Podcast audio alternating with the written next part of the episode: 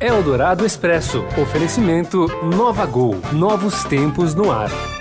Tudo o que acontece no Brasil e no mundo em 15 minutos. Começa agora Eldorado Expresso. Olá, seja muito bem-vindo. Começa aqui mais uma edição, a última da semana do Eldorado Expresso onde a gente reúne as informações mais importantes do dia em 15 minutos. Primeiro ao vivo aqui pela Eldorado e depois você acompanha também em formato de podcast nas plataformas do Estadão. Tudo bem, Raíssen Abac? Tudo bem. Sexta-feira sempre está tudo bem. Sexta-feira, dia 7 de junho de 2019 e esses são os destaques de hoje.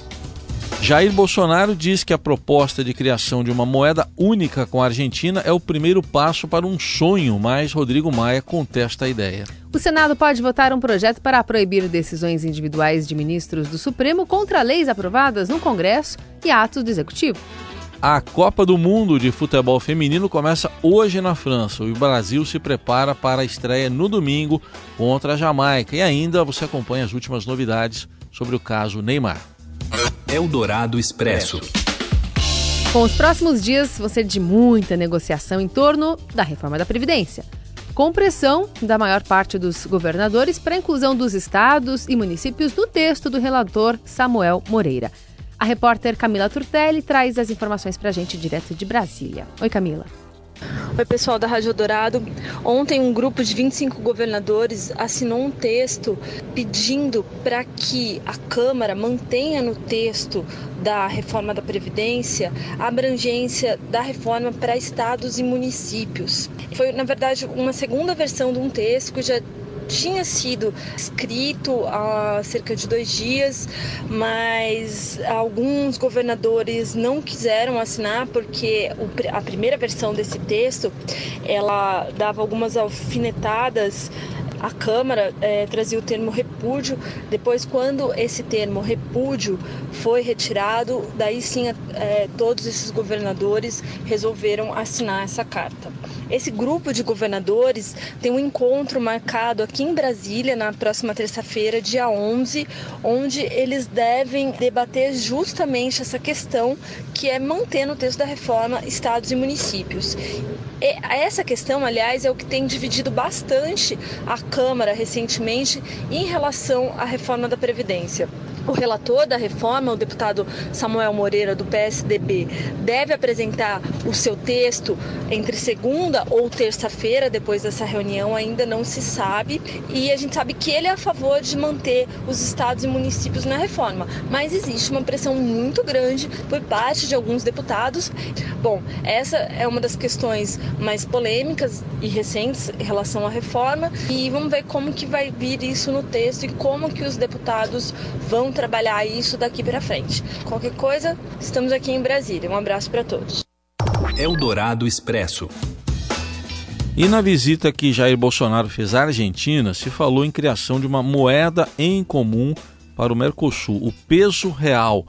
A enviada especial do Estadão, Luciana Dinievich, traz os detalhes agora direto de Buenos Aires.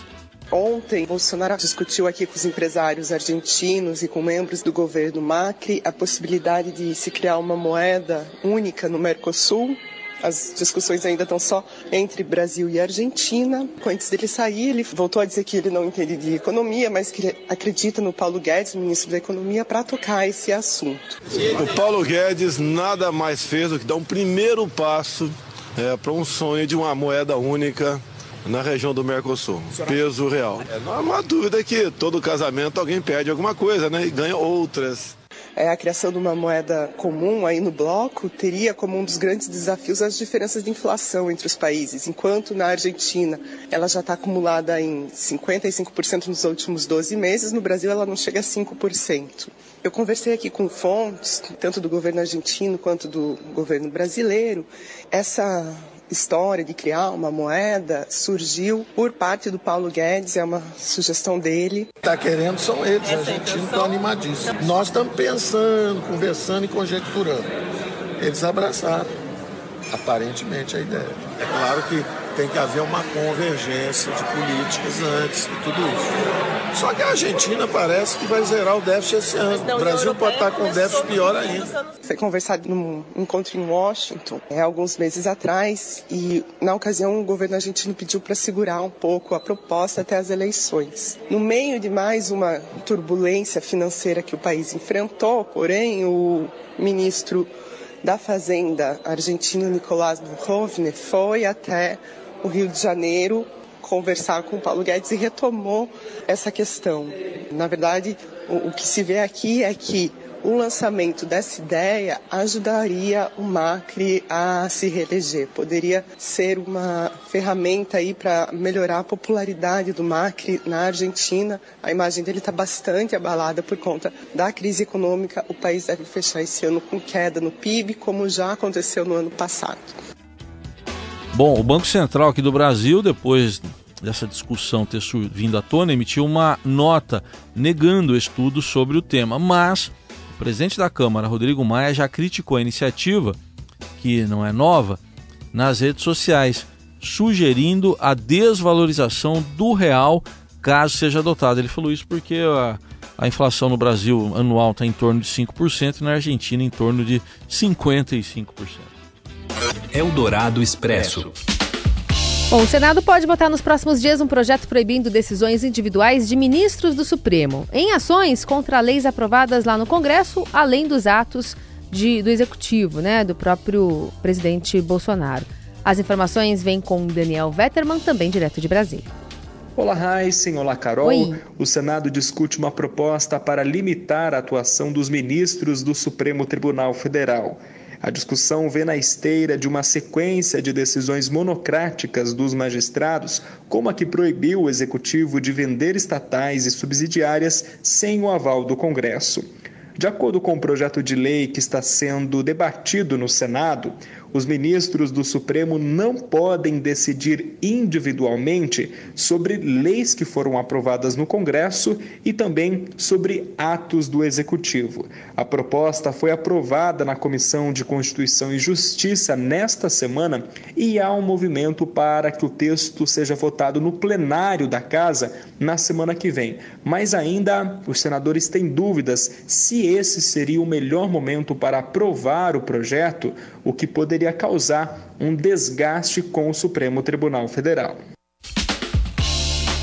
Bom, e já já a gente volta para falar mais sobre as novidades do caso Neymar, né, e da investigação policial que segue em curso.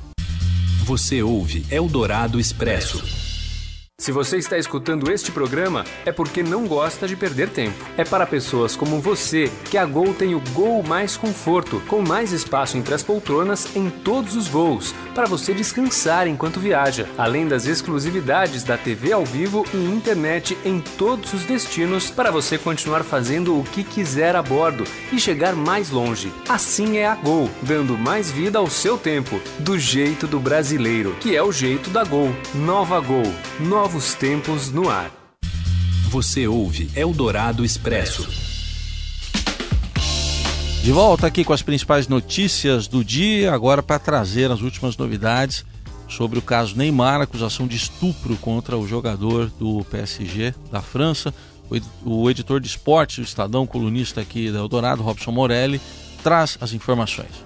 Olá, amigos! Hoje eu quero falar de mais um capítulo que envolve esse caso Neymar e a garota Nájila Trindade, né? Ela acusou Neymar de estupro é, lá no encontro em Paris, é, provocado por ele, a convite dele. Ela viajou para lá e não deu nada certo, né? Exames de corpo de delito feito na moça é, não, não mostram nenhum tipo de lesão nas partes íntimas, é, só no dedo é, de uma das mãos.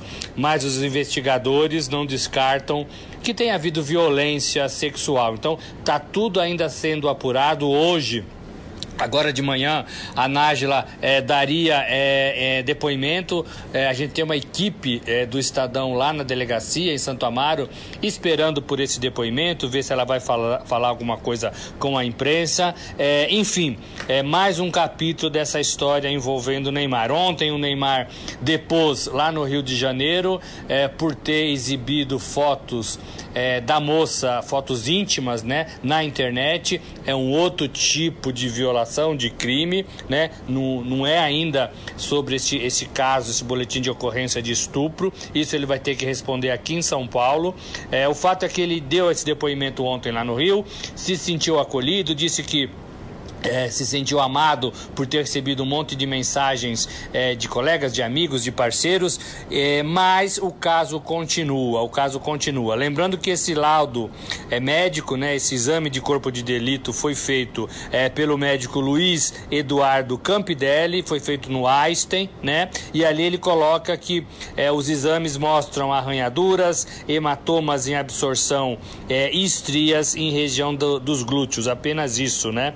Então então o caso continua. É, vamos esperar por esse depoimento é, da moça para a gente ver é, quais as novas informações. Neymar foi cortado da seleção, a seleção foi para Porto Alegre, vai jogar um amistoso contra Honduras no domingo, mas agora sem a presença do principal jogador do Brasil. É isso, gente. Falei, um abraço a todos, valeu.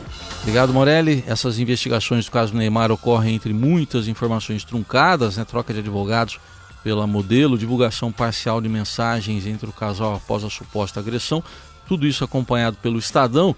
Ainda ontem, o Neymar divulgou uma foto do tornozelo bastante inchado após sofrer uma entrada no amistoso contra o Catar, que o deixou fora da Copa América. E o técnico Tite acabou de anunciar a convocação do meia William, do Chelsea, da Inglaterra, para o lugar do Neymar. William usará, portanto, a camisa 10 na seleção durante o torneio. Eldorado Expresso. Vamos continuar batendo uma bola aqui para falar sobre França e Coreia do Sul, que se enfrentam hoje em Paris, na abertura da Copa do Mundo de Mulheres, né, do futebol feminino, às quatro da tarde, aqui no horário de Brasília. 24 países disputam a oitava edição do torneio. O Brasil estreia no domingo, né, às 10 da manhã, contra a Jamaica em Grenoble. Aliás, sobre Copa do Mundo das Mulheres, a correspondente do Estadão, Estadão, Beatriz Bula, revela o segredo do sucesso da seleção americana, que é uma das favoritas do Mundial. Oi, Carol. Oi, Raiz. A Copa do Mundo de Futebol Feminina começa nessa sexta-feira e um dos times favoritos a levar o título esse ano é a seleção americana, a seleção dos Estados Unidos. A seleção masculina de futebol aqui nos Estados Unidos não chegou nem a se classificar para a Copa do Mundo é, e a seleção feminina, por sua vez, chega como a favorita. E aí a gente se pergunta, né, o que faz esse time feminino ser tão forte por aqui? Eu fui pesquisar e descobri que em 1972, uma emenda sobre educação que incluíram uma regulação chamada Título 9 proibiram a discriminação de gênero no financiamento de atletas e de times nas instituições de ensino. Isso significa que as atletas elas deveriam receber financiamento tanto quanto os atletas homens. Isso abriu caminho para a participação das mulheres no esporte aqui nos Estados Unidos. E a primeira geração que se beneficiou disso foi a geração de 1999 que ganhou uma Copa do Mundo. E agora esse time de 2019 sabe dessa responsabilidade, sabe do que abriu caminho para a participação delas e para que elas pudessem jogar futebol com os mesmos incentivos, pelo menos nas escolas e universidades, do que os homens, e elas querem mais. Então é um time que já entrou na justiça contra a Federação de Futebol Americano pedindo salários iguais, condições iguais. Elas reclamam, por exemplo, que o prêmio que a FIFA destina para a Copa do Mundo Feminina é muito menor do que o que destina para a Copa do Mundo Masculina e uma série de outras coisas. Essas jogadoras elas têm usado a participação na Copa do Mundo como uma bandeira por maior equidade, não só dentro dos campos, como também fora. E é assim que elas chegam na França, querendo levar não só esse tetracampeonato e uma estrela mais na camisa de futebol, como também melhores condições para as jogadoras, sejam de futebol, sejam de outros times. Eldorado Expresso.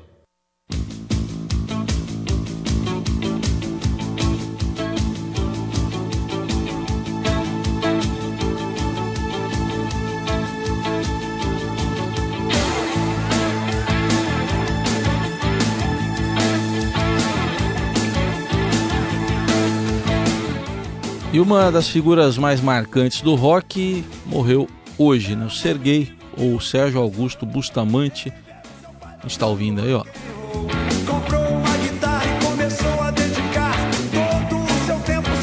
nome de batismo aí do Sérgio Augusto Bustamante, né? Sérgio Augusto Bustamante, o Serguei morreu nesta sexta-feira.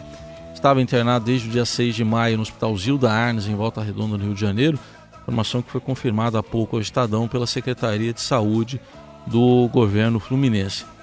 O Serguei havia sido transferido ao centro de tratamento intensivo do hospital no dia 29 de maio, após uma piora na situação. Estava internado em um hospital em Saquarema desde o início de maio e apresentou arritmia severa e insuficiência respiratória. Na noite da segunda-feira, dia 27 de maio, a internação ocorreu por causa de um quadro de desidratação, pneumonia e infecção urinária.